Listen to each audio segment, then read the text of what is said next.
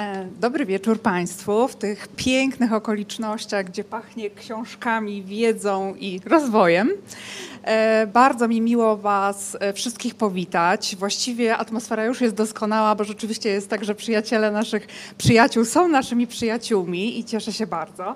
A powodem, dla którego się dzisiaj spotykamy, jest oczywiście premiera książki Jak Feniks z popiołów o wypaleniu zawodowym i, i stresie w czasach kryzysu. Jak widać, ja ją bardzo wnikliwie przeczytałam i ją odłożę. e naszych dwóch wspaniałych autorek, Agnieszki Okońskiej, członkini zarządu Stoen Operator, e, osoby, która idzie przez życie zawodowe jak burza, która już w wieku 27 lat była członkinią zarządu.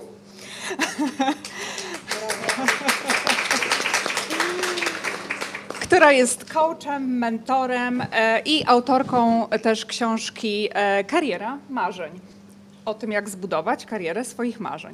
I e, nasza druga koleżanka i autorka, Marysia Jaroni. E, Marysia jest osobą, która jest odpowiedzialna w Stoen Operator za rozwijanie kanałów komunikacji, ale też jest, e, prowadzi też szkolenia właśnie z wypalenia zawodowego, ze stresu i wiemy wszyscy w naszej firmie, że jak stres to do Marysi.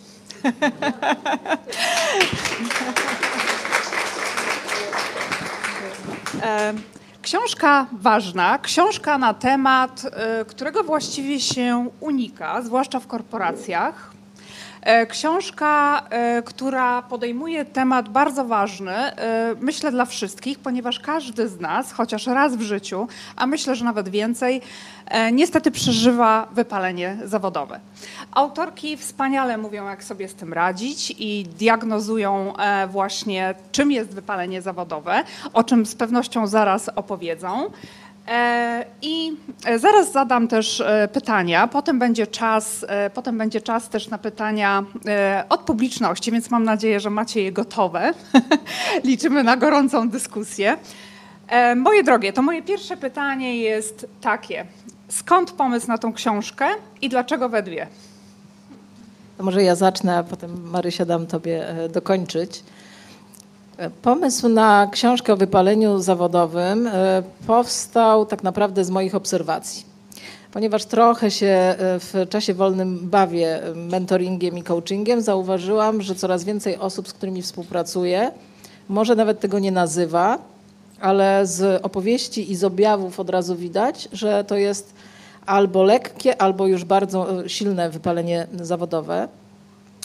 E, I jak zaczęłam to analizować i drążyć, to okazało się, że po, jednak po tej pandemii, e, po tym zamknięciu nas na jakiś czas i bombardowaniu negatywnymi emocjami, po prostu niektórym z nas się kolokwialnie mówiąc ulało. I, i doszłam do wniosku, że może to jest dobry moment, a o napisaniu drugiej książki myślałam.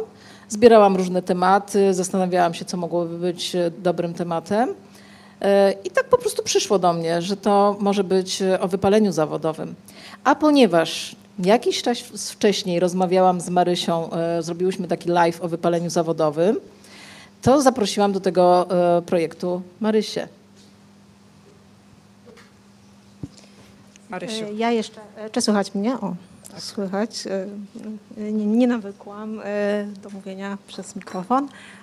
Ja tak naprawdę Agnieszka powiedziała, że faktycznie Agnieszka jest e, pomysłodawczynią tej książki. To Agnieszka zaprosiła mnie do tego projektu i ja osobiście bardzo emocjonalnie podchodzę do tego momentu, kiedy tak naprawdę ta współpraca się nawiązała. Myślę, że to tak jak powiedziałaś Agnieszko, kiełkowało jakiś czas. E, ja też prowadziłam e, warsztaty z wypalenia. Podczas pandemii prowadziłam takie krótkie webinary i kiedyś Agnieszko ty dołączyłaś. Później właśnie zaprosiłaś mnie do, do, do swojego, do, do swojego live'u takiego. E, I, i, I, pamiętam ten dzień, e, kiedy właśnie tę propozycję, to, to był dokładnie 27 dzień grudnia 2021 roku. Byliśmy z Mariuszem na wakacjach świątecznych. No i to była po prostu propozycja nie do odrzucenia, więc e, mam emocjonalny stosunek do, do, do tego, jak to się wszystko zaczęło. No i też oczywiście do tej później całej drogi i postawy Agnieszki podczas naszej współpracy. Też. Mhm. Dobrze, słuchajcie, książka jest podzielona na dwie części. Jest napisana rzeczywiście innym językiem i trochę z innych doświadczeń. To, y, co bardzo mnie ujęło w tej książce, e, to wasza też osobista perspektywa. E, I właśnie, żeby zachować trochę porządek tej książki, chciałabym zacząć od e, wypytywania Marysi, która niezwykle była szczera w tej e, książce rzeczywiście i bardzo dzieliła się swoimi doświadczeniami i rozmowami. Marysiu, z perspektywy terapeuty, powiedz, jak poznać stres?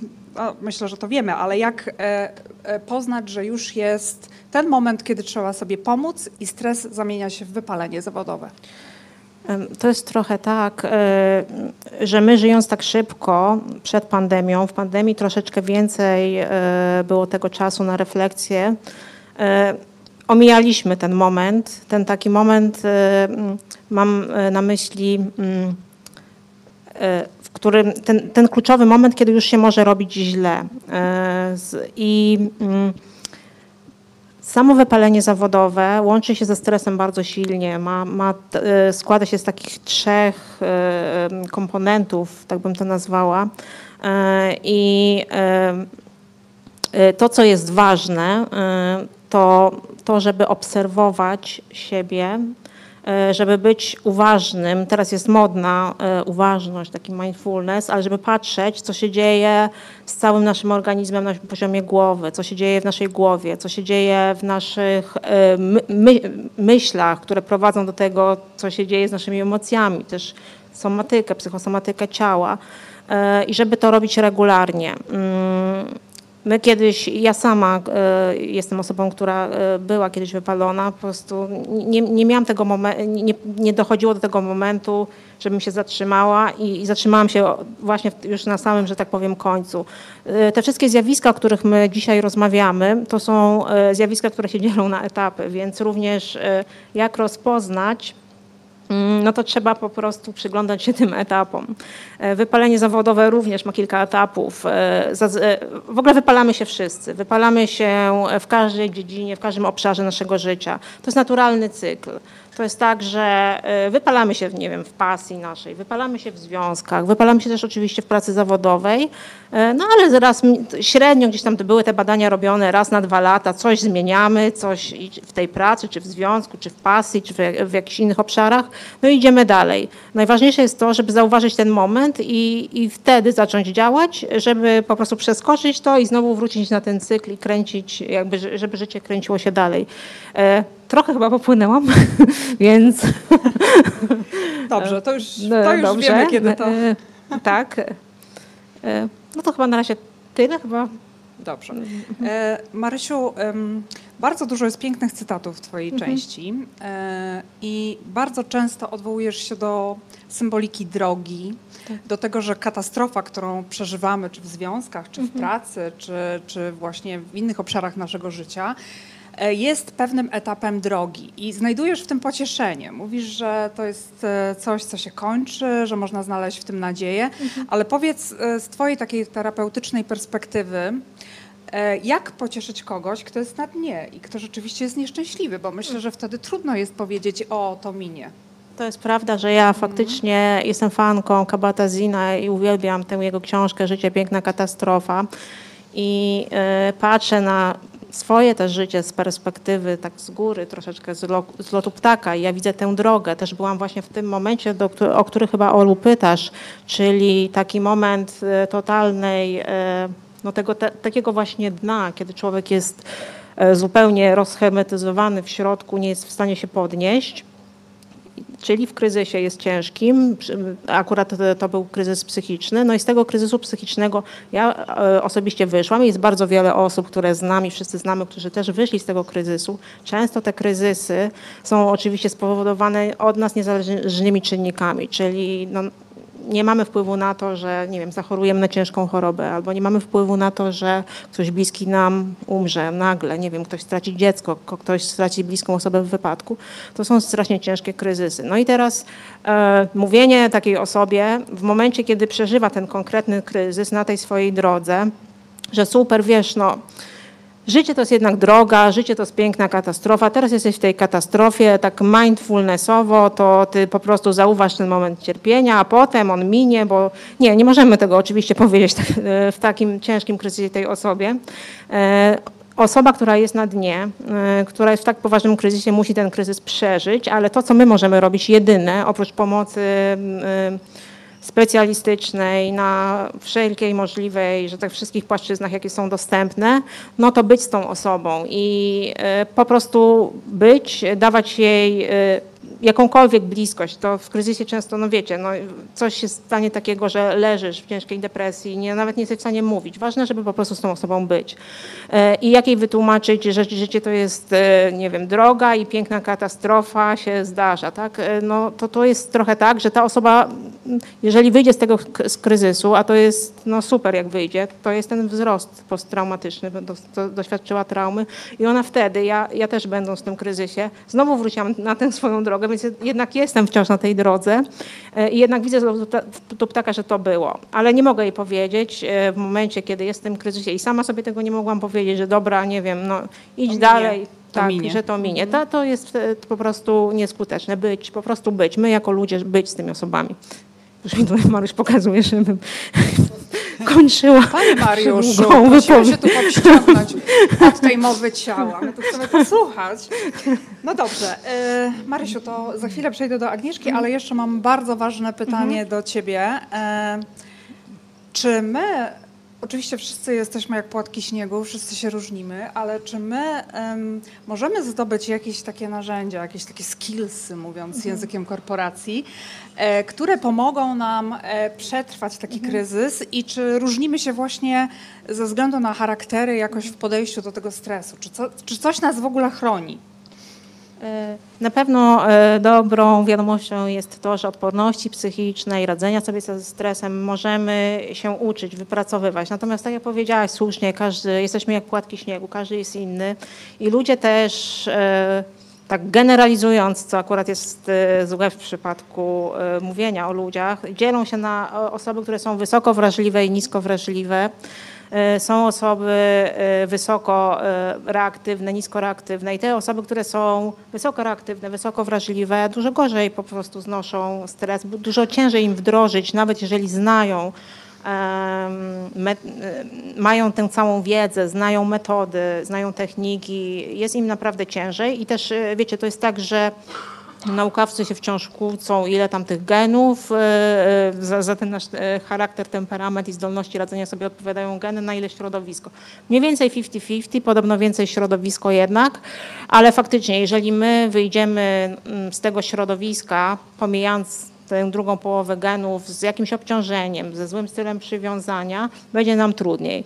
Dobra, ale to, co powiedziałam na początku, dobra wiadomość jest taka, że, y, że możemy to wypracować. Osoby mm, wysoko wrażliwe, osoby wysoko reaktywne e, mają z tym trochę większy po- kłopot. Ja na przykład też, ja- jako że jestem szczera i w tej książce również jestem szczera, też jestem osobą, która e, ma zdiagnozowany zespół lęku wolnopłynącego. Ja odczuwam lęk na wyższym poziomie niż człowiek, który nie ma tego e, mm, e, nie ma tego, e, mm, po prostu e, nie od, ja, pokażę może to tak, że linia prosta, gdzie jest e, e, u zdrowego człowieka, e, gdy e, nastąpi stresor, to, ten, to taki do góry skacze, prawda, organizm się stresuje po, później spada po, poniżej zera. U mnie to gdzieś tam od dziesiątki startuje, ja zawsze jestem gdzieś tam zestresowana. Jak jest stresor, no to podchodzi u mnie do 20, a jak jest wszystko ok, to najwyżej tego zera spadnie. Czyli, ale człowiek oczywiście, no, nauczyłam się z tym żyć i też e, nie wyobrażam sobie siebie siedzącej tutaj jeszcze 10-15 lat temu. Ja nawet y, nie, ciężko mi sobie wyobrazić siebie na prezentacji przed pięciu osobami w pracy jakieś 10 lat temu, więc, więc y, jest dla wszystkich nadzieja. E, tak, y, i, i faktycznie, faktycznie możemy to wypracować. Odporności psychicznej też możemy się uczyć. Jest teraz mnóstwo badań na ten temat. Powstają dzięki temu też, dzięki tym badaniom różne kursy, narzędzia, szkolenia, bardzo fajne. Sama w wie- w wielu uczestniczyłam. Robiłam sobie różne diagnozy, raz lepiej, raz gorzej. Często mi się wydaje, że akurat jest to dobry dla mnie czas i czuję, że moja odporność psychiczna jest wysoka, tu mi wychodzi ojej, ale słabo, a innym razem jest właśnie, właśnie na odwrót. Natomiast e, tak, e, nie- niektórym jest po prostu prościej, ro- ro- rodzą się bardziej tacy żelaźni i rodzą się też może, te, e, mają wy, ten wykształcony dobry styl przywiązania, więc idą przez życie e, z lepszym takim wewnętrznym, e, nie mają, nie niosą, nie, nie niosą bagażu i jest im po prostu łatwiej. Także Tak, dzięki. Marysiu, ale znam cię z pracy i wiem, że idziesz przebojowo i nikt by nie powiedział, że w ogóle jakiś bagaż masz, że w ogóle lecisz, Dziękuję. wiesz, z torebunią. No dobrze. E, dziewczyny, a powiedzcie mi teraz obie, czy kobiety, e, ponieważ dużo robimy dla kobiet w naszej firmie i, i e, Agnieszka też bardzo dużo na zewnątrz, jest takim prawdziwym mentorem kobiet. Czy kobiety w ogóle e, mają gorzej w tym kontekście wypalenia? Czy to jest, czy jesteśmy bardziej na niego narażone, czy płeć tu nie ma znaczenia? To może ja powiem, bo jest taki rozdział w mojej części wypalone menedżerki. E, I to ten, e, ten rozdział nie jest dlatego, żeby generalizować na kobiety i mężczyzn, żeby dzielić, e, ale on jest, jest po coś, jakby ten rozdział. On jest dlatego, że zostały przeprowadzone badania w Stanach Zjednoczonych po pandemii, w trakcie pandemii i okazuje się, że kobiety są, były bardziej narażone na wypalenie zawodowe z różnych powodów. Po pierwsze, bo kobieta nie kończy pracy o godzinie 17 i nie idzie sobie do domu odpoczywać. E, Oczywiście są związki, w których bardzo dobrze jest zrealizowany podział obowiązków, ale pewnie większość jednak kobiet traktuje obowiązki domowe jako swoją powinność i ma tego dużo. Jak była pandemia, każdy, kto ma dzieci, e, kto, kto pracował z domu, to wie, jak było trudno zorganizować sobie środowisko pracy, e, jak zarządzić e, zdalnymi lekcjami dzieci i jeszcze być na każde wezwanie i spotkania online, których jest zdecydowanie, to trwa zresztą do tej pory, więcej niż przed pandemią, gdy spotkania były realizowane fizycznie. W związku z tym kobiety były bardziej obciążone, a to też jest y, y, udowodnione, że tak powiem, badaniami statystycznymi, że kobiety też bardziej są y, odpowiedzialne, bardziej się przejmują, są bardziej empatyczne, wrażliwe. I to wszystko powoduje, że nieprzygotowane kobiety, menadżerki do takiej sytuacji kryzysowej, jaką była pandemia, wzięły to wszystko sobie na plecy, bardzo się przejęły, chciały tym wszystkim bardzo dobrze zarządzić i w domu, i w pracy, i, i gdzie tylko e, można było jeszcze mm, na zewnątrz. I okazało się, że kobiety się wypalają szybciej, że wypalają się e, przez tą właśnie e, wrażliwość. W związku z I tym, nadmiar chyba, I co? nadmiar. W związku z tym ten rozdział poświęcony kobietom jest po to, żeby też, bo ta książka nie jest dedykowana tylko dla osób, które się wypaliły. Moim zdaniem ta książka w dużej e, mierze poświęcona jest i dedykowana e, e, nowoczesnym, świadomym liderom. Żeby zwracali na to uwagę, żeby nie żeby odciążali kobiety, ale żeby przygotowali te kobiety do wypalenia zawodowego jakby prewencyjnie, to znaczy, żeby dać narzędzia, jak menadżerka może zachowywać się w sposób świadomy, żeby nie brać na siebie wszystkiego, żeby być wspierającą, ale jednocześnie nie przeżywać wszystkiego za osoby, które z problemami do niej przychodzą, żeby ta empatia nie przerodziła się w nadwrażliwość. Mhm. Mario, a z twojej perspektywy? Ja się zgodzę z Agnieszką, że faktycznie jest tak, że wypalają się osoby te, które najbardziej płoną, najszybciej e, się, wy, czyli mocno zaangażowane, które się angażują emocjonalnie. No i faktycznie e, statystyki pokazują, że kobiety się angażują emocjonalnie, więc skoro angażują się emocjonalnie, to też szybciej to wpływa na całą ich psycho e, i na głowę, i na ciało. E, I I nawet w ogóle pierwsze badania, jakie były robione na temat wypalenia zawodowego, one były robione na, wśród takich zawodów, które miały służyć ludziom, a kobiety też z jakby swojej roli, jednej z ról, którą pełnią, służą ludziom, służą swoim dzieciom, rodzą te dzieci, wychowują. Więc te pierwsze badania były przeprowadzane wśród takich zawodów jak pracownicy społeczni, pielęgniarki przede wszystkim, lekarze. Ym, W ogóle przed, tą, y, mm, przed Krystyną Maslach było pierwsze takie badanie na pracownikach e, w Stanach Zjednoczonych którzy, e, społecznych, którzy się zajmowali, opiekowali osobami narkomanami. Chodzili tam po prostu z własnej woli i te osoby najbardziej, najszybciej się wypalały, bo najbardziej na początku płonęły. Ten etap pierwszy, ten etap miesiąca miodowego był niesamowicie silny. E, Ja, ja to też, ja się bardzo angażowałam i ja w ogóle się emocjonalnie we wszystko właściwie angażuję, dlatego też szybko wtedy spłonęłam, kiedy ja miałam swój kryzys.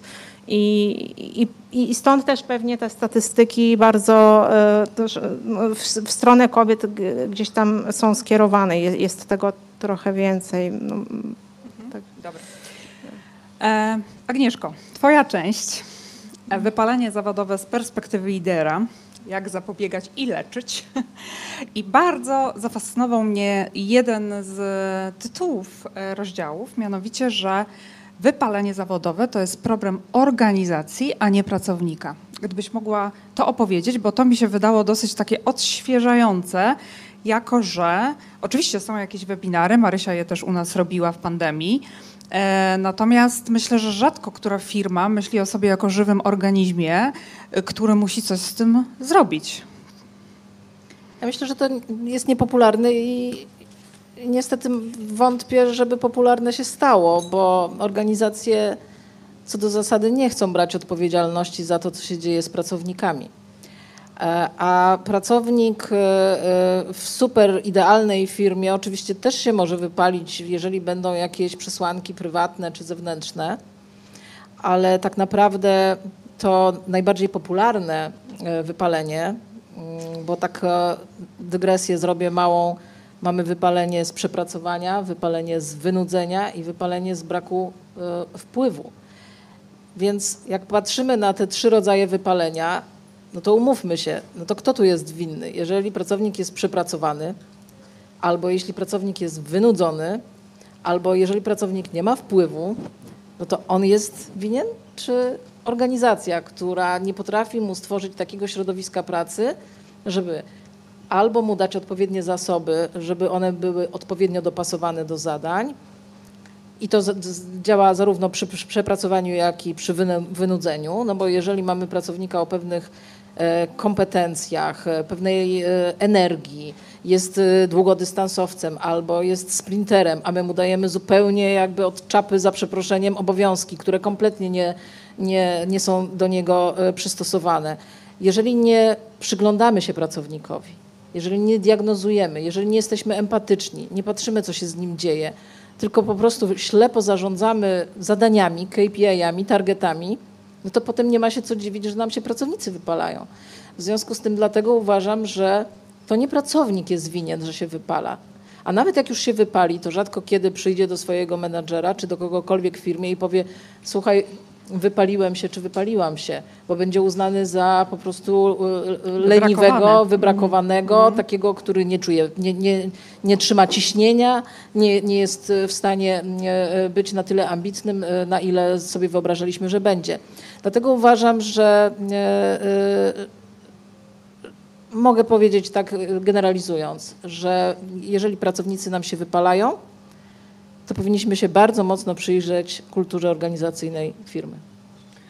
No to jest e, bardzo innowacyjne i myślę, że wiele organizacji, a właściwie większość będzie musiała do tego podejścia e, bardzo dojrzeć.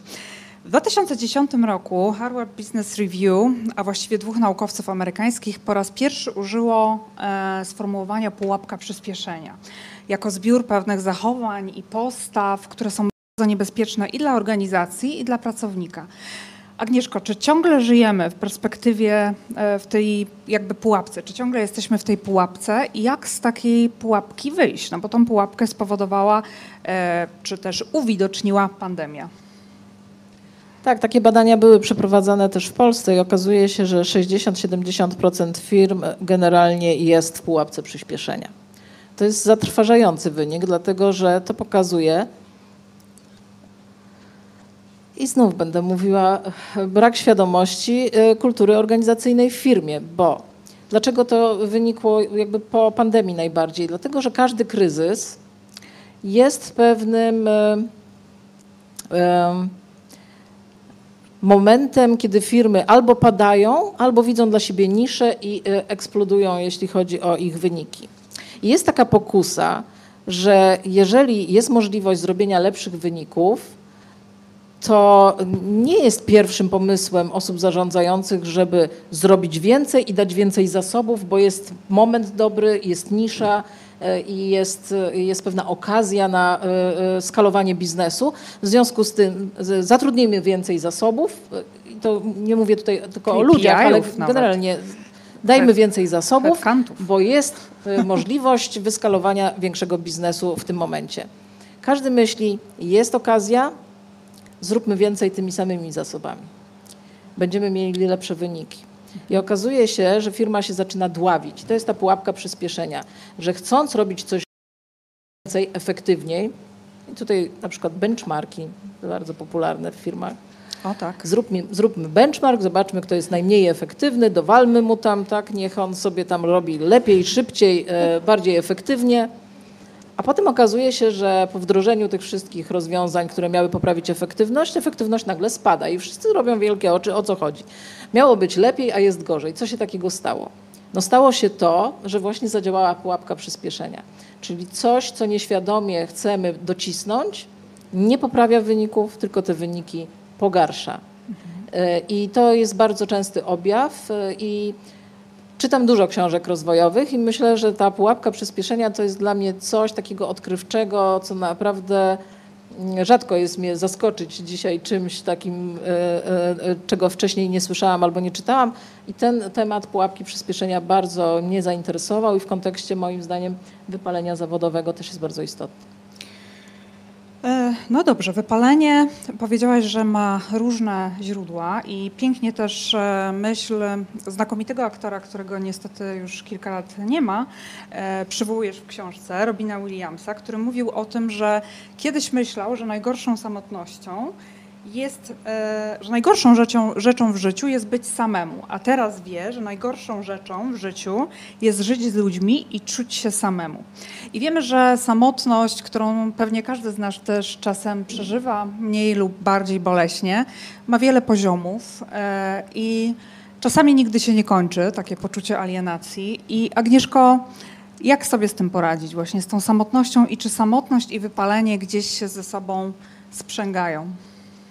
Sprzęgają się dlatego, że osoby samotne e, co do zasady są e, bardziej mm, nastawione na e, wrażliwość taką społeczną. One bardziej odbierają, są bardziej podatne na kryzysy. I to jest jakby konsekwencja samotności. Natomiast my dzisiaj, nam się wydaje, że my jesteśmy w ciągłym kontakcie. Tak? Każdy ma smartfona pod ręką, ja też mam. Tam mamy wszystkich znajomych. E, Jesteśmy w ciągłym kontakcie. Pierwsze, co rano robimy, to, to patrzymy, czy ktoś tam coś polubił, czy nie polubił, czy my komuś coś polubimy. Więc mamy takie poczucie, że cały czas jesteśmy w tłumie, a jednocześnie jesteśmy samotni. To, bo to jest tylko takie złudne, że mamy wokół siebie dużo osób, ale tak naprawdę w tym tłumie zaczynamy się gubić. E, I smartfony też dlatego powstały. Smartfony powstały, żeby nie trzeba było wziąć telefonu i zadzwonić, nie wiem, do, do mamy, do, do brata, do koleżanki, przyjaciółki, bo wystarczy, że coś tam napiszemy i odhaczone, załatwione. A zadzwonić, porozmawiać, no to już trzeba trochę więcej czasu, zaangażowania, a, a może z, z drugiej strony będzie potrzeba, żeby się z nami czymś podzielić, może niekoniecznie fajnym, będzie trzeba się w to zaangażować.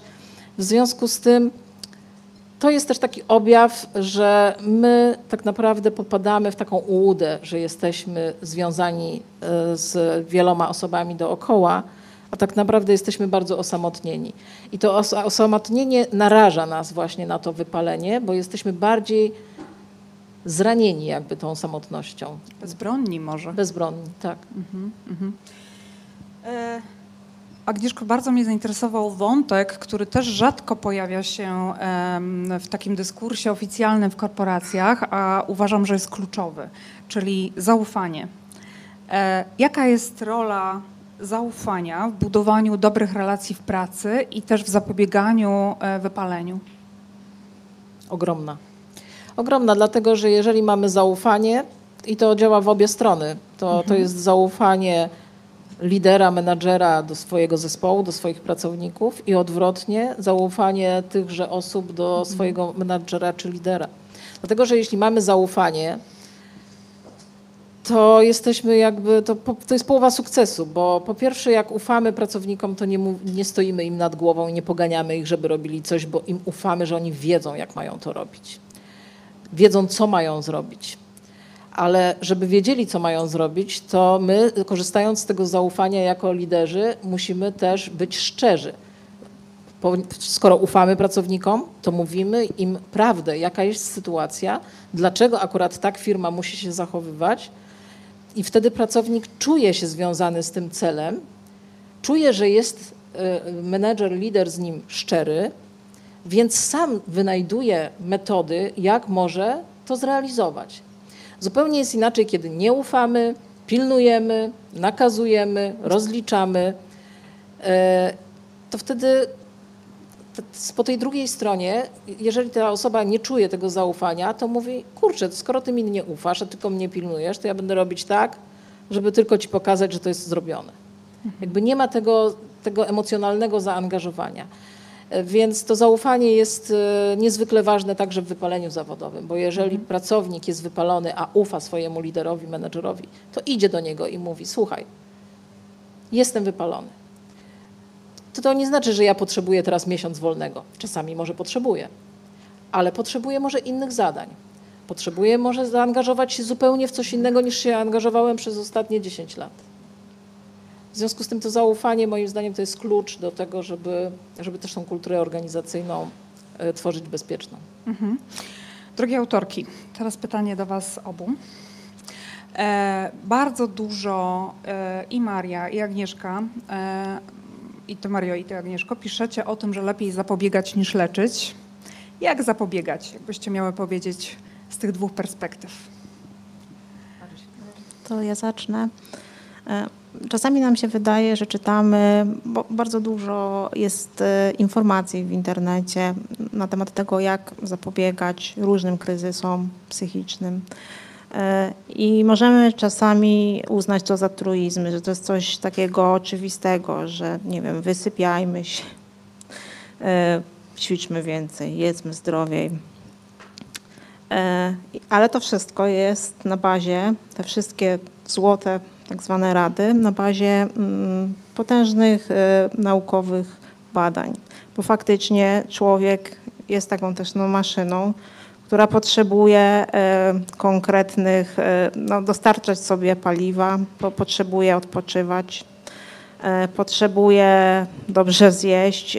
Jeżeli to nie funkcjonuje, to też na- nasz system, układ, jesteśmy, jesteśmy układem połączonym, układ nerwowy, układ to po prostu nie będzie funkcjonowało, więc e, jak zapobiegać, to jest jakby taki basic, że, żeby dbać o siebie, e, przepraszam, e, że, e, żeby dbać o siebie, e, ale oczywiście e, jest też dużo technik, ś- przede wszystkim świadomość, trzeba zacząć od świadomości, że to jest bardzo ważne, że zaburzenia mm, natury psychicznej e, są równie ważne jak e, choroby fizyczne, że tak naprawdę dbanie o swoje zdrowie to jest dbanie o całość. No, zatrważające jest to, że na, z powodu psychicznych problemów, psychicznych zaburzeń, chorób psychicznych tak naprawdę umiera więcej osób niż na wszystkie rodzaje raka razem wzięte. E, I, i to, jest, to są ta, takie są statystyki i to też się e, bardzo zmieniało w czasie pandemii, E, więc świadomość. E, Im mamy więcej świadomości, tym bardziej też drążymy. Gdy bardziej drążymy, no to dowiadujemy się, że, że są no, jakieś kursy, że możemy, nie wiem, medytować, że możemy mm, dowiedzieć się, w jaki sposób, e, e, w jaki sposób m, s- sobie po prostu pomóc. I na bazie i moich doświadczeń, i doświadczeń wielu osób, z którymi rozmawiałam, to wszystko zaczynało się od świadomości. E, Więc powiedziałam teraz bardzo no, takie banały, e, żeby po prostu dbać o siebie na e, kompleksowo, holistycznie podchodzić do tego. Natomiast idąc dalej, oczywiście jest bardzo dużo metod. Internet jest pełny tego, co możemy robić. Ważne, żeby zauważać siebie w tym wszystkim. Zauważać te momenty trudne, zauważać momenty cierpienia w ciągu swojego dnia. E, Ja teraz uważnie patrzę na to, e, co się wydarza z moim dniem. E, I ten dzień, który sobie rano zaplanuję, z reguły tam się może ze 20% sprawdzi na koniec, w sensie jest w tym konkretnym czasie się wydarza, ale faktycznie, faktycznie to bym powiedziała na początek. Może oddam głos na chwilę Agnieszce. Wiesz co, jak e, to mówisz, to em, przypomniała mi się myśl Witolda Osiatyńskiego, który mówił, że wstaje rano, e, robi sobie listę tego, co ma zrobić, po czym wykreśla 80% i mówi sobie, muszę się odczepić od siebie, tak? A to bardzo. Ale on powiedział to dosadniej, ale jestem nagrywana, Tak, więc... tak, to jest prawda. Agnieszko, czy należy się od siebie odczepić? Tak, należy się od siebie odczepić. Ja jakby nie będę powtarzać tego, co mówiła Marysia, bo oczywiście podpisuję się pod tym y, sen, y, relaks, odpoczynek. Trzeba to sobie wpisywać w kalendarz, bo jak nie wpiszemy, to nie znajdziemy na to czasu. Natomiast y, odżywianie, jakakolwiek sprawność fizyczna jest nam potrzebna. I to nie znaczy, że jak wszyscy biegają, to patrzymy przez okno, o, wszyscy biegają, to ja też muszę biegać. Też miałam taką fazę kiedyś, że po prostu jak widziałam, że ktoś biegnie, to już mu zazdrościłam. Ale ja nie lubię biegać, nie będę biegać, więc trzeba dotąd szukać, aż się znajdzie taką aktywność fizyczną, która akurat nam pasuje. y, I, y, i po prostu starać się, starać się systematycznie, systematycznie to robić. E, Poprosiłam też e, Kubę Mauricza, żeby mały kawałek naszego rozdziału napisał o suplementacji, bo niestety to, co spożywamy dzisiaj, nawet jeśli byśmy chcieli się bardzo dobrze odżywiać, no to nie, nie dostarcza już nam tego wszystkiego, co powinniśmy dostarczać naszemu organizmowi, więc pewnie warto się suplementować. Ale przede wszystkim trzeba się nauczyć sztuki rezygnacji. Znaczy, jeżeli chcemy coś robić, na czym nam zależy, to musimy się nauczyć rezygnować robienia, zrobienia tego, na czym nam już aż tak bardzo nie zależy. Musimy się nauczyć odmawiania, nie godzenia się na wszystko, nie brania na swoje plecy wszystkiego. Uwielbiam e, e, teorię małp Aukena. Po prostu patrzcie na wszystko, co bierzecie do roboty, jak na małpy, które skaczą wam na plecy. Nie da rady stu małp nosić. Jedna, dwie, dobra, możemy nimi się zaopiekować, ale stu nie da rady. Więc jeżeli ktoś nam wciska coś do zrobienia, to zastanówmy się, czy ta małpa na pewno jest nasza. Nauczmy się rezygnować i oddawać. I, i myślę, że, że to jest taki higieniczny, zdrowy tryb życia po I prostu. oczywiście delegować jako liderzy, co jest też bardzo trudne. I chyba najlepiej, Agnieszko, znaleźć swoje ikigai, tak? Tak, to jest taka e, niedościgniona może mm, e, e, taki punkt na horyzoncie, gdzie każdy by chciał w swoim życiu robić to, co kocha, w czym jest dobry, swoją pasję realizować i jeszcze, żeby to się okazało czymś, co super da nam zarobić i w ogóle zbawia świat i te wszystkie tam te warunki trzeba spełnić, znaleźć to swoje ikigai e, w środku. E, I muszę powiedzieć, że nie będę już tutaj nazwiskami operować, e, powiem to potem na backstage'u, ale jest tu z nami osoba, o której ostatnio jak czytałam, to stwierdziłam, Boże, ona znalazła swoje ikigai. Tak, ja wiem, co to za osoba. E, dla ułatwienia powiem, ma długie blond włosy. Także można, słuchajcie, naprawdę trzeba dotąd szukać, aż się znajdzie. Tak. Słuchajcie, e, bardzo e, dziękujemy wszyscy, którzy przeczytali tą książkę, a także myślę, że też podziękują wszyscy, którzy ją dopiero przeczytają, za to, że tak pięknie namawiacie do uważności na siebie i, na uważno, e, i do uważności na pracownika.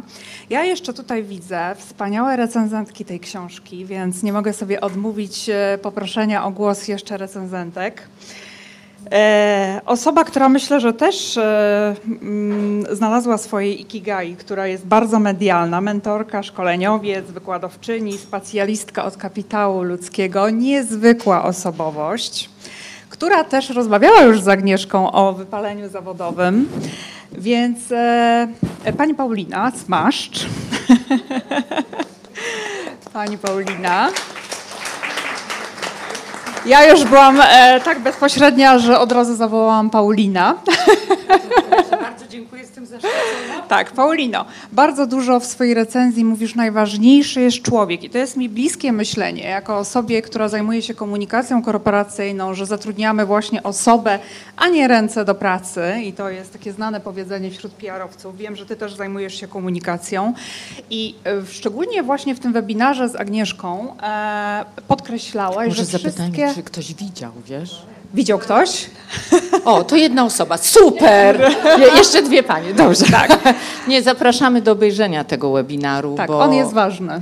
Znaczy, on jest ważny pod względem tej książki, ale w ogóle rozpoczęcia, to co pięknie powiedziałaś kilka zdań wcześniej, dyskursu korporacjach, dyskursu społecznego i dyskursu medialnego o wypaleniu zawodowym. Przepraszam, ci przerwałam.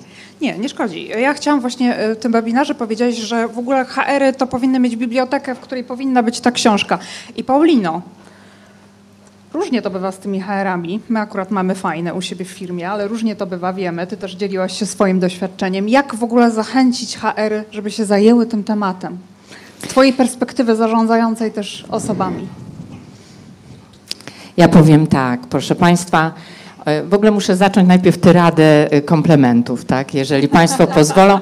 Ja mam po prostu taką zasadę, że jak spotykam niezwykłe kobiety e, w swoim życiu, i Agnieszka to wie, a, a z Marią tak dobrze się nie znamy. Agnieszka to zna, bo ze mną dość e, e, intensywnie przeżywa różne rzeczy, o których rozmawiamy.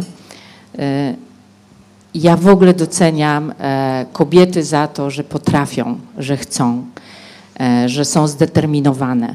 Mówi się, że to mężczyzna jest za, zawodowcem i że powinno się do chłopców, ja mam dwóch synów, mówić czasownikowo. Świetnie to wykonałeś, świetnie to zrobiłeś, złożyłeś, poukładałeś, wypełniłeś. A do kobiet powinno się mówić przymiotnikowo. Czyli jesteś piękna, wyjątkowa, niepowtarzalna, inteligentna, komunikatywna. I ja się trochę z tym nie zgadzam, bo moje życie zawodowe, a jestem już naprawdę niewiele młodsza od Dębu Bartek, że ja widzę, że kobiety obecnie we współczesnej epoce, bo je badam, one są zadoniowcami. A do mężczyzn, patrzę na pana, Marysia, pozwolisz? E, mam tylko jedną prośbę, żeby nie muszą pomagać, bo one sobie dadzą radę, tylko żeby nie przeszkadzali. O, panów też tam widzę. E, I tylko tyle, bo oni są nam bardzo potrzebni. I teraz odniosę się, przepraszam, do tego HR-u. Nie przepraszaj, o to cię pytałam. Ja wiem, tylko muszę to powiedzieć bezpośrednio, a z drugiej strony też nie chcę nikogo urazić. A mianowicie w HR-ach jest też potrzebny i mężczyzna, i kobieta. Nie mogą być same baby. Ja cię kręcę. Bo wtedy jest tam tyle emocji i taki kocioł, że ja wchodzę do HR-u i ja już się boję. A jeszcze jak chcę o coś poprosić, to już w ogóle. A poprosić dla mojego pracownika, no to oni mówią, nie no ta znowu przyszła. Nie, no, co to jest? Muszą być mężczyźni i kobiety. I jak zachęcić HR, HR o, tym, o, o to zapytałaś. Spróbuj wejść w buty tej osoby. To jest jedna, jedyna możliwość. Ja pamiętam, w ogóle wypalenie zawodowe dla mnie odkryła Agnieszka, że, że w ogóle ja też zwróciłam na to uwagę, że ja jako szef wieloletni nigdy nie powiedziałam, że mój pracownik wypalił się zawodowo, bo w korporacji się o tym nie mówi. Mówi się tak, ma problem z alkoholem, tak? albo ma problem, ma kryzys w rodzinie i dlatego mu się nie chce pracować, albo nie wypełnia KPI-a, bo y, gorzej się czuje życiowo. O kobietach się często mówi, o, ona już długo seksu nie ma. To jest przykre dopiero, nie? A o mężczyźnie się mówi, on już niewiele może. Znaczy, to jest straszne, że my w ogóle nie używaliśmy tego hasła, dlatego dla mnie to było tak frapujące to wszystko, co y, y, zapisaliście. I teraz tak, jeżeli to jest kobieta czy mężczyzna, niezależnie czy będziemy do niego mówić czasownikowo czy przymiotnikowo, ja powiem jedno.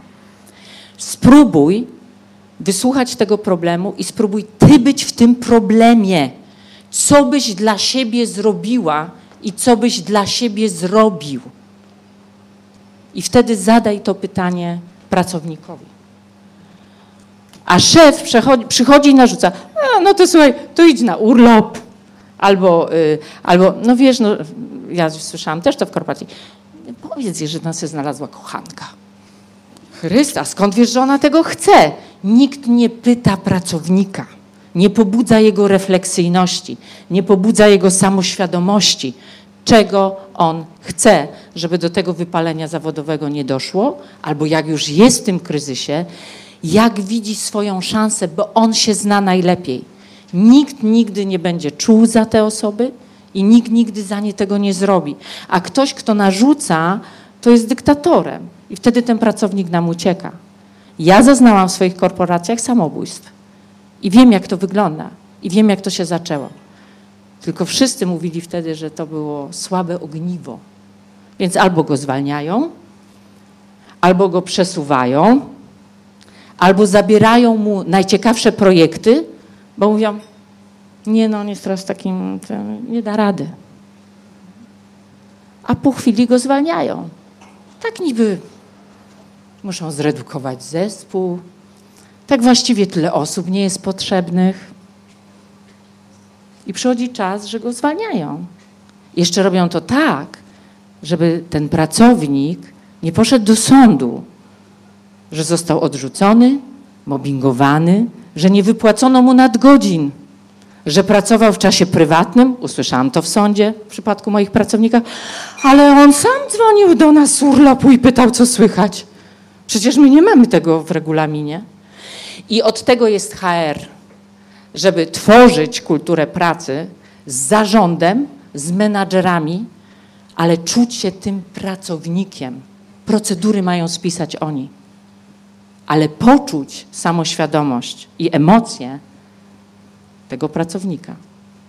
Ja Wam dziękuję za tą książkę i ja uważam, że każda firma, zbliżają się święta i teraz tak promocyjnie, proszę Państwa, w grudniu y, wszystkie firmy kupują swoim pracownikom prezenty. Ja już nie chcę talonu. Ja już nie chcę, ja nie wypowiem tych nazw, tych wszystkich, ten, tego talonu na karpia i, i wakacje. Ja nie chcę kosza słodyczy. Ja chcę tę książkę, bo ona zmieni moje życie, a nie te słodycze i ten talon do Biedronki. Mhm. I bardzo Wam za to dziękuję. Bardzo Paulino, dziękuję. Jesteś takim zwierzęciem scenicznym, nie, co chyba już nie. potwierdzamy. Nie, przepraszam, że tak Poczekaj długo jeszcze, zagadałam. ja tak? jeszcze, A, ja o, jeszcze chciałam Jezus powiedzieć jedną e, rzecz, mianowicie strasznie mi się spodobało to, że zwróciłaś uwagę też na takie medialne postrzeganie pracy, które jest bardzo niszczące, byle do piątku, poniedziałek to koszmar, jak przeżyć poniedziałek. No i chciałabym, żebyś to skomentowała, jak my sobie mamy to myślenie odwrócić z twojej To perspektywy. ja już bardzo szybko powiem. Y, Po prostu ta y, y, komunikacja, ja jestem ekspertem od komunikacji w mediach. Hej, Kaśka, nie martw się, już dzisiaj piątek, a przed tobą weekend, a później niestety poniedziałek. Hej wam, wiem, że jest poniedziałek. No masakra, musicie iść do tej roboty. Ale nic, poniedziałek, zaraz będzie wtorek, a znowu później będzie piątek. Praca przenika się z życiem prywatnym. Nie ma tak, nie ma takich osób, nawet jak to deklarują, że zamykają drzwi w pracy, a teraz mówią, nie, no a teraz to jestem królową. Tam mnie gnębili, tu jest król. Nie, tak nie ma. I y, to, co w moich i agi szkoleniach i mentoringu się sprawdza, jeśli jest poukładane życie prywatne, jeśli, ja nie mówię, że jest miłość, bo ja niestety osiągnęłam y, taki moment, że już w nią nie wierzę, nie? ale wierzę w dobry układ partnerski, to uważam jest najważniejsze, ale że jeżeli jest w domu dobrze, jeżeli jest dobrze z partnerami, e, z rodzicami, z dziećmi, to to się zawsze w pozytywny sposób przeniesie do pracy. Jest łatwiej. Ten kryzys nadrobić. Ale nigdy, proszę Państwa, przez 26 lat mojej pracy szkoleniowo-mentoringowej, że jak jest w pracy sukces, to jest sukces w domu. Nie, bo to się zawsze dzieje kosztem rodziny. I dlatego nie lubię tego, tej komunikacji medialnej, że ta praca to jest taka po prostu okropna. Nie, bo może nie każdy jest tak, że pasja jest jego pracą. Nie każdy ma ikigai.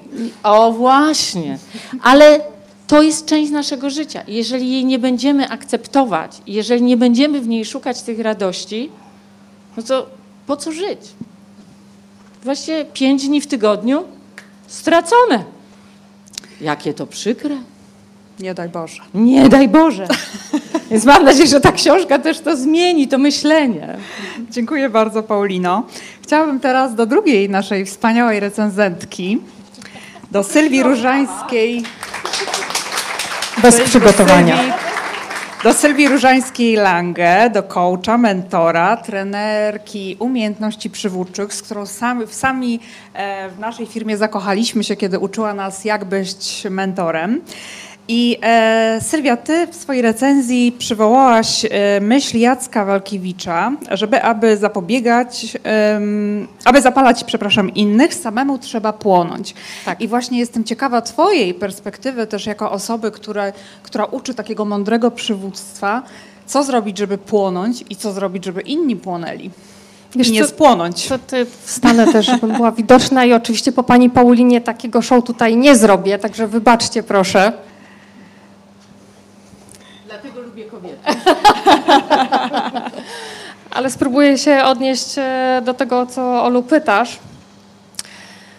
E, Ja, ja, ale trochę nawiążę do tego ostatniego zdania o tym, że to właśnie nie o to chodzi, żeby żyć od poniedziałku do piątku albo od e, piątku popołudnia do, do niedzieli. Ja myślę sobie o tym, że chyba historia zaczyna się wtedy, kiedy wybieramy to, co chcemy robić i idziemy w kierunku spełnienia od poniedziałku do niedzieli. I myślę, że to jest ten element, który jest zdrowy. I dziewczyny, dużo dzisiaj mówiłyście o tym, że, że zadbanie, uważność na siebie, zadbanie o to, żeby mieć e, higienę, jak to Agnieszko nazwałaś, to jest clue do tego, żeby, e, żeby funkcjonować i zapalać się do tego, żeby próbować, testować i robić. Moje zapalanie, tak było kilka tych zapaleń i, i gaśnięć e, na mojej ścieżce. I one zaczynały się od kwestii zawodowych, gdzie płonęłam e, wielkim czerwonym ogniem, a potem ten ogień wygasał. I jestem przekonana, że można znaleźć swoją drugą drogę, albo i trzecią, i czwartą, w której można płonąć na nowo. Dziękuję bardzo. Dziękuję. Sylwio. Komu przekazuję? Tak, Kasi. Chciałabym jeszcze, chyba mamy trzy recenzentki, prawda? Nie cztery, bo jest cztery w książce. Kasiu.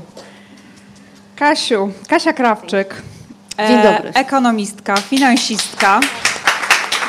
Chodź Kasieńko. Dla mnie przede wszystkim autorka Ja Jagoda. Tak, moja recenzentka. Tak, widzicie, no to już tutaj mamy te przenikanie się różnych e, kół. I powiedziałaś, że w swojej recenzji, także nawet tę recenzję bardzo wnikliwie przeczytałam, e, powiedziałaś, że, e, że, że wypalenie to nie jest wyrok, to jest pewien symbol, od którego można się odbić.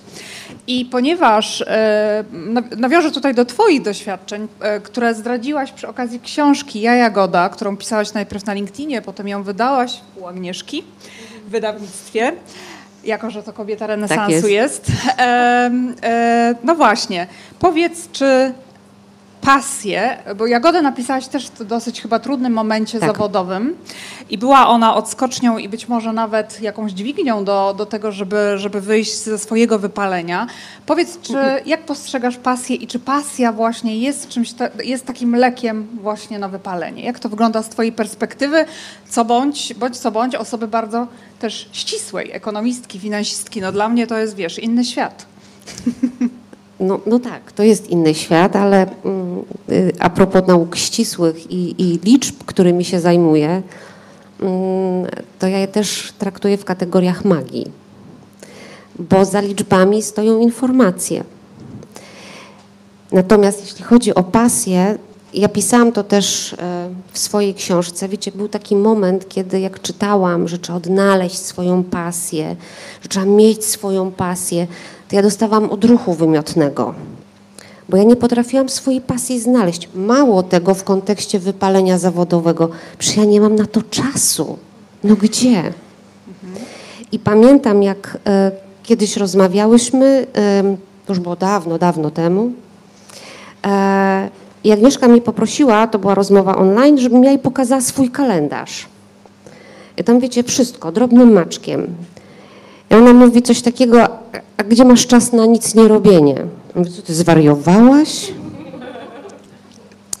Ale to jest też to, o czym e, Agnieszka dzisiaj mówiła, że mm, wszystko ma swój czas i do wszystkiego trzeba rzeczywiście dojść. To, co mówiła Maria o, o, o drodze, my nieraz bardzo długo rozmawiałyśmy i Tobie też za te rozmowy bardzo dziękuję. E, Natomiast e, moja pasja, wiecie, leżała obok mnie.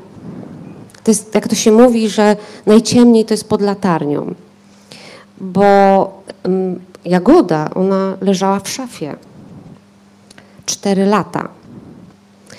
Bo nie wypadało doktorowi nauk ekonomicznych, czyli mnie, pisać za przeproszeniem o pierdolotach, jakimi są emocje.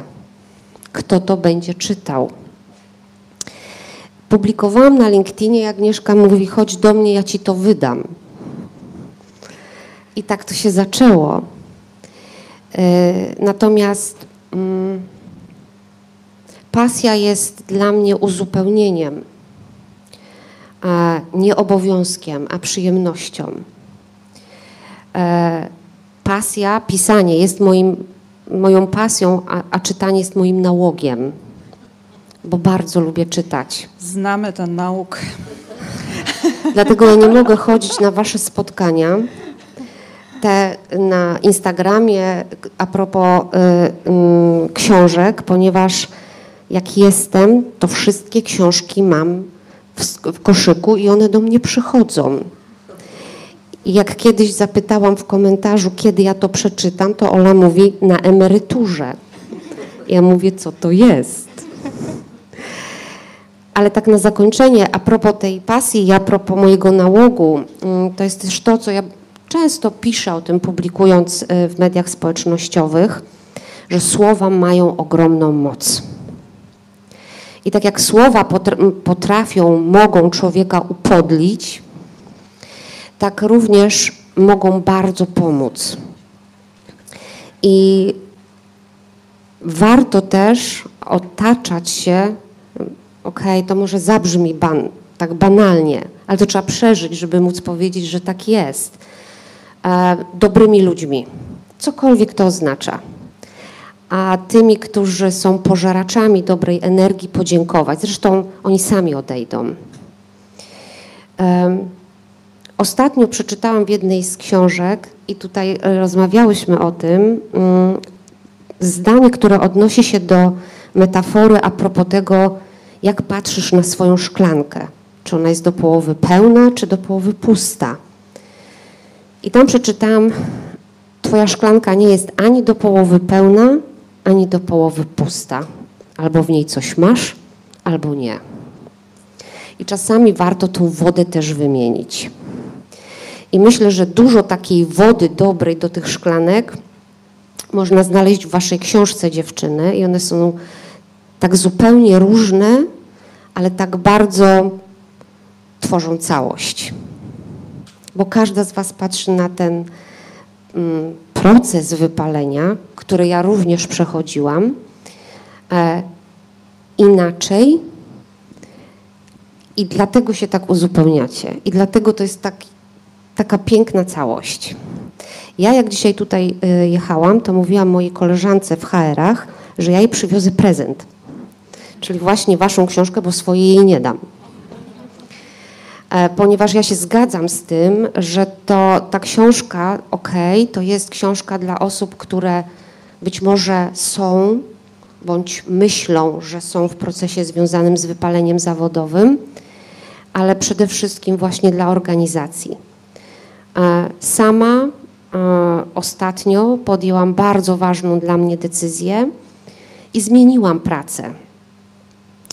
I też o tym mówię, że tak jak my wiemy, że nie ma rzeczy niemożliwych, jak mówi Martyna Wojciechowska, niemożliwe nie istnieje, możesz wszystko, to okej, przeczytać to jest jedno, natomiast poczuć to jest zupełnie co innego, a być gotowym na to, to już jest sztos. I w momencie, kiedy zmieniałam swoją pracę, to też y, moim serdecznym przyjaciółkom, które tutaj są, e, mówiłam, że nigdy nie byłam tak bardzo gotowa na to. Ale to jest droga. To jest proces. I sama chyba nie dałabym sobie tak dobrze rady, jak właśnie z dziewczynami, które, które tutaj są i z tymi wszystkimi, których mogę czytać. Jacka Walkiewicza też, uwielbiam go i pamiętam jedno zdanie z jego książki. Y, On się odnosi do takiej metafory już na koniec, co cię nie zabije, to cię wzmocni. I Walkiewicz mówi, nieprawda, co cię nie zabije, to cię nie zabije, ale życie może cię upodlić. Dziękujemy za e, tak piękne podzielenie się i Kasiu gratuluję zmiany pracy. Szanowni, drodzy przyjaciele autorek, drodzy przyjaciele przyjaciół, teraz czas na pytania z publiczności. Zapraszam. Również mamy e, oczywiście transmisję online, więc czekam na karteczki od pań e, organizatorek. E, czy ktoś chciałby dopytać jeszcze, chociaż bardzo dużo zostało powiedziane, zadać pytanie naszym autorkom Marysi albo Agnieszce? Czy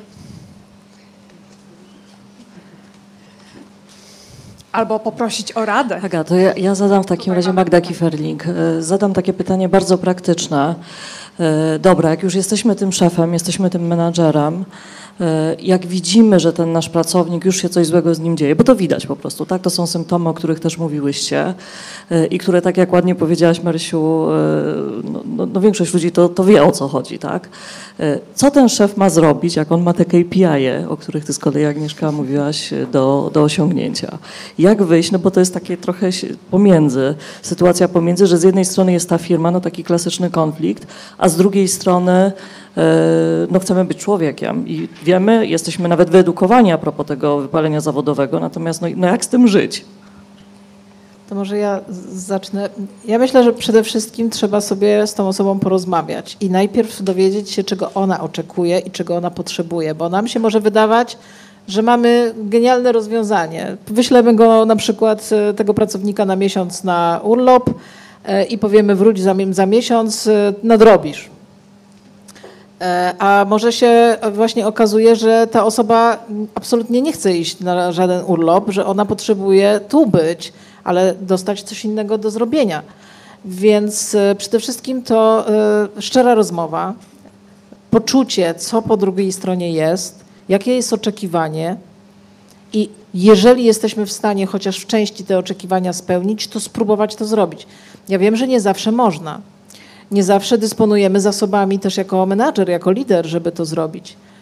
Ale jeżeli nie jesteśmy w stanie zrobić to sami, to też próbujmy szukać wyżej, e, bo przecież każdy z nas ma nad sobą kogoś, z kim można e, porozmawiać i znaleźć jakieś rozwiązanie. Bardzo często przy wypaleniu zawodowym lekarstwem jest wcale nie odsunięcie osoby od pracy i wysłanie na wolne, tylko danie tej osobie absolutnie, kompletnie czegoś innego do pracy. I można sobie znaleźć drugą osobę w zespole, z którą po prostu zamienimy te obowiązki i powiemy: Słuchaj, weź te obowiązki od tej osoby na miesiąc, to dla ciebie też będzie odświeżające. Zmienisz perspektywę, e, będziesz e, świeżą krwią jakby w tym miejscu, może zauważysz coś innego, może jakąś nową, nie wiem, racjonalizatorski wniosek jakiś wdrożysz, bo tej osobie drugiej, która ma problem, musimy dać coś innego do pracy. I na przykład twój zakres obowiązków jest idealnie pasującym na to, żeby się podzielić. Taką wymianę biurek zrobić po prostu. A może być to zupełnie też coś innego. Może ta osoba powie, tak, potrzebuję odpocząć. No to trudno, słuchajcie, to nie jest Japonia. No kurczę, jak jedna osoba pójdzie na zwolnienie lekarskie nawet na ten miesiąc, to firma się naprawdę nie zawali. Ale trzeba wiedzieć, co ta osoba potrzebuje. Nie możemy sami z góry narzucać, bo my wszystko wiemy najlepiej i po prostu zaproponujemy rozwiązanie gotowe. Musimy wiedzieć, czy to jest rozwiązanie dla tej osoby. Piękne znowu nawoływanie do uważności. Tu mieliśmy pytanie drugie. dobry. Ze strony Joanna. E, Faktycznie dużo było już powiedziane, natomiast chciałam jeszcze wrócić, zoom zrobić na to przenikanie się różnych stref. Tak? Marysia tutaj wspomniała o karierze, o życiu prywatnym i o hobby. Tak? Czy może tak być, że mamy piękną katastrofę, czyli wypalenie w sferze jednej, e, weźmiemy sobie karierę, natomiast kwitnący związek i znalezienie nowych hobby, czy jednak to wypalenie w jednej sferze pociągnie na dno e, również te pozostałe? E, To ja może odpowiem. E, Oczywiście, no, jesteśmy jednością i to e, te wszystkie sfery są częścią naszego, źle powiedziałam jednością, częścią naszego funkcjonowania, naszego życia. Jeżeli nam się przykład, tak jak mówisz, przykład jest taki, że zawali coś w pracy, to w zależności od tego, jaką mamy świadomość, e, bo ta oso- jeżeli jest dobrze, super w związku, kwitnąco, to ta osoba nas może wesprzeć i ona nas może z tego wyciągnąć. To wszystko przenika, ale my możemy tym zarządzić, bo, bo to ja, ja sobie też wyobrażam na swoim przykładzie, jeżeli by mi się coś naprawdę bardzo waliło w pracy, a mój wspierający partner by mi pomagał, to raczej e, nie posypałoby mi się to życie, tylko raczej on by mi pomógł e, wpłynąć na to, co się dzieje właśnie w życiu e, zawodowym. Więc to są naczynia połączone i jeżeli zdiagnozujemy ten problem świadomie, powiemy sobie tak, no tu kuleję, ale słuchaj, ty mi pomożesz. No, oczywiście największa katastrofa jest wtedy, kiedy no nic, no, w pracy źle, nie wiem, mąż zdradza coś tam, no to jest wtedy zdecydowanie trudniej, ale jeżeli są jednak te, e, jesteśmy na jakichś dwóch biegunach, to jest szansa, że, e, że, że jednak pójdziemy do góry. Także nadzieja jest. Agnieszko, czy chcesz coś dopowiedzieć? E, To znaczy, ja, ja, ja się zgadzam z Marysią. E, Uważam, że to rezonuje. To rzeczywiście może wpływać negatywnie. Bez względu na to, w jakiej sferze nam się sypie, to na pozostałe będzie wpływało. Ale tam, gdzie jest dobrze, to trzeba to wykorzystać jak taką trampolinę do poprawienia tam, gdzie jest źle. I to niezależnie jaka to jest ta sfera, w której mamy dobrze i źle. Jeżeli źle mamy, gdzieś nam się wypala związek, ale dobrze jest nam w pracy, to może trzeba po prostu tą pozytywną energię z pracy spróbować zabierać ze sobą do domu, żeby poprawiać. I odwrotnie. Więc myślę, że y, trzeba zauważać te dobre miejsca i próbować je eksploatować wtedy maksymalnie, żeby, żeby jakby zarazić trochę tą dobrą energią to, co jest, y, to, co jest y, akurat negatywnie u nas poukładane. Czyli szukać w swoich zasobach. Czy mamy jeszcze pytanie? Pani Dorota. Marysiu, ja mam pytanie do Ciebie. e, Z takiego punktu widzenia psychologicznego, ja też jestem terapeutką i to, co ostatnio e, obserwuję w organizacjach, to to, że bardzo często zatrudnia się terapeutów, psychologów, coachów, nazywa się również e, nas happiness menadżerami. E, Bardzo mi się podoba ten trend. Natomiast na ile Twoim zdaniem jest to taka potrzeba permanentna, która z nami zostanie, na ile chwilowa moda i jak Ty widzisz rolę takiej osoby w organizacji? To może odniosę się do tej chwili e, permanentności e, takiej potrzeby. E, Ja zrobię taką dygresję, cofnę się do, do 2006 roku. Byłam wtedy przez kilka miesięcy w Stanach Zjednoczonych i to był dla mnie taki wielki szok kulturowy, bo miałam wrażenie, że z kimkolwiek bym nie rozmawiała, a pracowałam wtedy jako studentka na najniższych takich, no wiecie, to były prace work and travel tak zwane. Mm, Miałam wrażenie, że tam wszyscy chyba przeszli jakąś terapię, bo są tacy asertywni, że oni po prostu znają swoje granice, potrafią się komunikować e, w sposób e, niesamowicie e, skutecznie się komunikują. Jest bardzo dobra atmosfera, że tam coś się chyba dzieje takiego no nie wiem, widocznie wszyscy tam w Stanach mają tego swojego terapeutę i nawet na tych najniższych stanowiskach. E, Po jakimś czasie, gdzieś tam około 2012 roku, 6 lat później, zauważyłam, że w takich dużych or- organizacjach już zaczyna się o tym mówić. No i potem przyszła pandemia, czy potem, no, 7 lat później rozpoczęła się pandemia. Mm, Ja myślę, że to z nami zostanie, mm, chociaż nie znam e, żadnych raportów i badań, które by na to wskazywały. E, Rola takiej osoby mm, to przede wszystkim to, o czym my dzisiaj mówiliśmy tutaj o zaufaniu, e, że to musi być osoba naprawdę najwyższego zaufania, dlatego że ja się często spotykam z takim. Mm, e, z taką retoryką, że okej, robią te webinary, zapraszają tych psychologów, ale w sumie to co to jest, to jest i tak wszystko takie, że te osoby faktycznie, fizycznie nie poświęcają czasu tym, temu problemowi, a i że nawet boją się iść do tych osób, te e, osoby z problemem. e, ja dostawałam y, też prośbę o to, wiesz, no może pogadaj, bo ja mam takiego pracownika, on to już y, z tobą to może pogada, bo, bo ty nie jesteś w HR-ach, a, a, tam, a tam to tylko tak. Mm, więc najważniejsze, żeby ta osoba była faktycznie, y, mm, budziła to mocne, mocne zaufanie, taką bardzo mm, takie poczucie totalnego bezpieczeństwa y, i wtedy to będzie działać. Tak mi się wydaje, że to będzie działać. Y, Ja, ja znam wiele historii, y, jestem powiernikiem różnych historii osób, które nawet jeszcze 10 lat temu do głowy by mi nie przyszło, że te osoby powierzą mi te swoje historie życiowe, ale one nie miały komu tego powiedzieć. E, Nawet jak e, e, ja się bardzo cieszę, że to wszystko się dzieje, że, że prowadzimy te warsztaty, że są te regularne szkolenia. Mm, Natomiast to jest też za mało, bo ludzie przychodzą na przykład do mnie i mówią, no to ja chcę wyjść z jakimś, jak sobie z tym po prostu poradzić. My sobie siedzimy tam przez 8 godzin, zrobimy kilka ćwiczeń, chwilę porozmawiamy, wymienimy się doświadczeniami, e, no i może coś zakiełkuje, ale to jest zdecydowanie za mało. To, to, to wiadomo, to, to jest po, mm, no, za mało, więc taka osoba naprawdę na stałe, e, z dużym zaufaniem, na pe- pełen etat i, i nie, że zaufanie, to, to, pod, to chyba podkreśla najbardziej, że, żeby to było. No więc dziękuję. Tak. E, pytania? Paulina?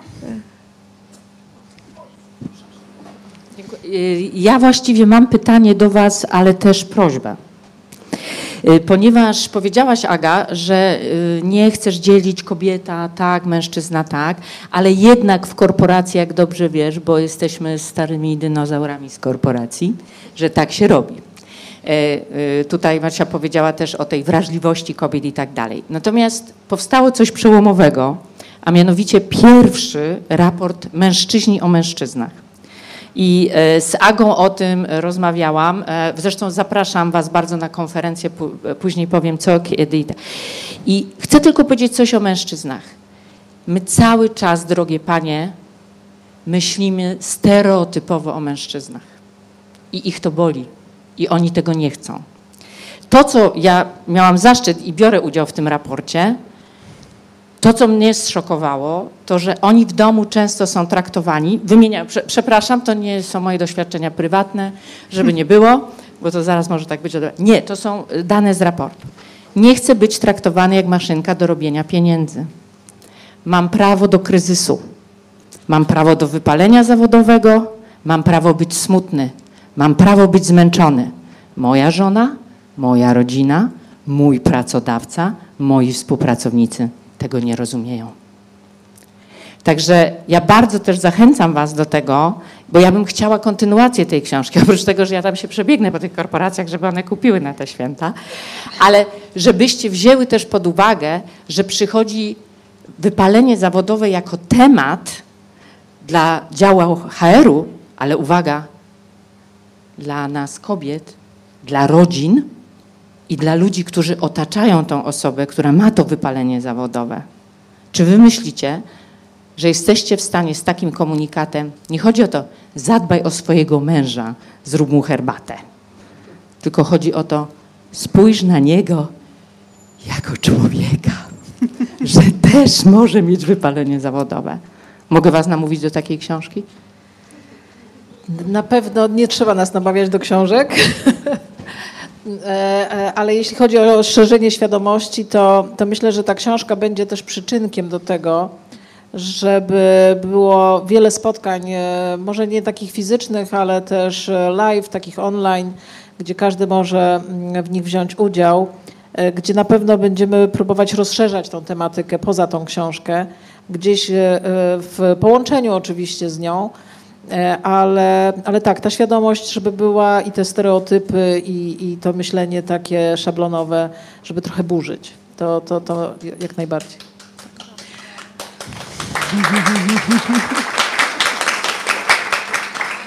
Moi drodzy, czy jeszcze ktoś ma pytanie? Bo nie widzę, światło mnie tutaj oślepia. Mhm. Może jeszcze taka krótka uwaga, że tutaj było, że zmieniamy pracę. Ja proponuję, że możemy również zmieniać zawody. Co o tym panie i panowie sądzicie? Bo ja jestem przykładem, że już kilka razy w życiu zmieniałam w ogóle zawody, nie tylko pracę. I myślę, że to jest taki czas, kiedy możemy szukać wielotorowo i wielopoziomowo i patrzeć, co nam naprawdę dobrze robi. I myślę, że w tym momencie, szukając tego e, indywidualnie, na przykład po moich 10 latach bycia międzynarodowym coachem, stwierdziłam, że chciałabym coś innego, więc zostałam modelką dwa lata temu, bo stwierdziłam, że to będzie zupełnie coś nowego, to będzie nowa przygoda. Coś takiego, wiecie, od czapy, jak ja to nazywam. I mam wrażenie, że takie rzeczy, robienie rzeczy po prostu kompletnie poza schematem, powoduje, że my mamy większą wiarę w siebie, więcej możliwości i zmieniamy środowiska, które moim zdaniem też nam dobrze robią. I na nowo się zapalamy, o czym mówiła Sylwia. E, Jeszcze mam takie pytanie, co by było, gdybyśmy sobie wreszcie pozwolili na bycie po prostu w takiej energii poszukiwania, radości, bycia dzieckiem. I ta przysłowiowa szklanka dla mnie, zdradzę, jest zawsze pełna, bo w połowie jest woda, a w połowie jest powietrze. Czyli tam nie ma pustki. Chyba, że podejmę taką decyzję, że jest jakaś pustka. I mam wrażenie, że w momencie, kiedy my siebie widzimy jak najbardziej w pełni i widzimy pełnię naszych możliwości, to to nas chroni przed wieloma upadkami, nie przed wszystkimi, ale daje nam szansę życia na własnych zasadach. I myślę, że teraz mamy takie czasy, właśnie chciałabym od Pani tego, o, o tym usłyszeć, jakie my właściwie teraz mamy czasy, bo ja widzę, że one są bardzo ciekawe i dają bardzo dużo możliwości. Tak jak napisałam e, na wstępie mojej części e, drugiej w książce, mamy świat do bani. E, Za dużo by o tym mówić, to taki post WK. Mm. Natomiast to, to, co bardziej go różni od tego świata WK, to, to, że jest bardziej kruchy, wrażliwy, że pewne zdarzenia, które kiedyś nie ciągnęły ze sobą tak wielkich konsekwencji, dzisiaj ciągną. E, I, I też taki elastyczny. I właśnie z tą elastycznością e, e, i tym zmienianiem zawodów w poszukiwaniach. Ja myślę, że to też jest metoda na, mm, na prewencję wypalenia albo też na leczenie wypalenia, czyli na taką rekonwalescencję. Ja, to, co ja dzisiaj robię, to, to, to, że mam wydawnictwo, to, że piszę książki, to, że robię live'y, to jest wszystko po to, żeby się nie wypalić. Bo na co dzień robię to, co robię. W tej branży, w której pracuję, pracuję od urodzenia. No i gdybym nie robiła czegoś, co mnie pasjonuje, co dodaje mi energii, to mimo, że to jest energetyczna branża, to ta energia by mi na pewno zdechła. Dlatego to poszukiwanie, to robienie ciągle czegoś innego, to jest coś, co, co pompuje tą energię i myślę, że to każdy z nas powinien coś takiego sobie e, za, e, zapodać, że tak powiem.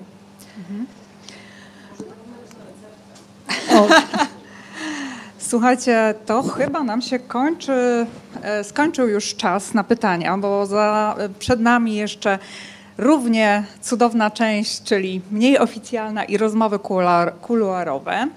E, Dziękuję Wam wszystkim i chciałabym powiedzieć, że ja na początku też przeżywałam dzisiejszy ten dzień i że, e, że e, właśnie mówimy o takim ważnym temacie.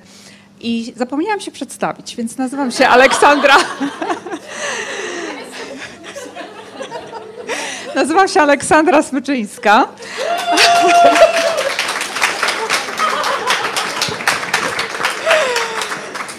I chciałabym zakończyć to spotkanie i przejście do tej drugiej części mottem, które dziewczyny zamieściły na początku swojej książki, które jest bardzo takie pocieszające i myślę, że jest piękną klamrą, która zepnie dzisiejsze spotkanie. Każdy dzień jest dobry, żeby spłonąć i niczym Feniks powstać z popiołów. I życzę Państwu, żebyśmy zawsze powstawali jeszcze bardziej e, bogaci doświadczenia. Dziękujemy bardzo. Dziękuję.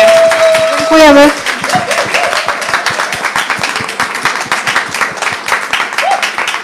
Dziękujemy.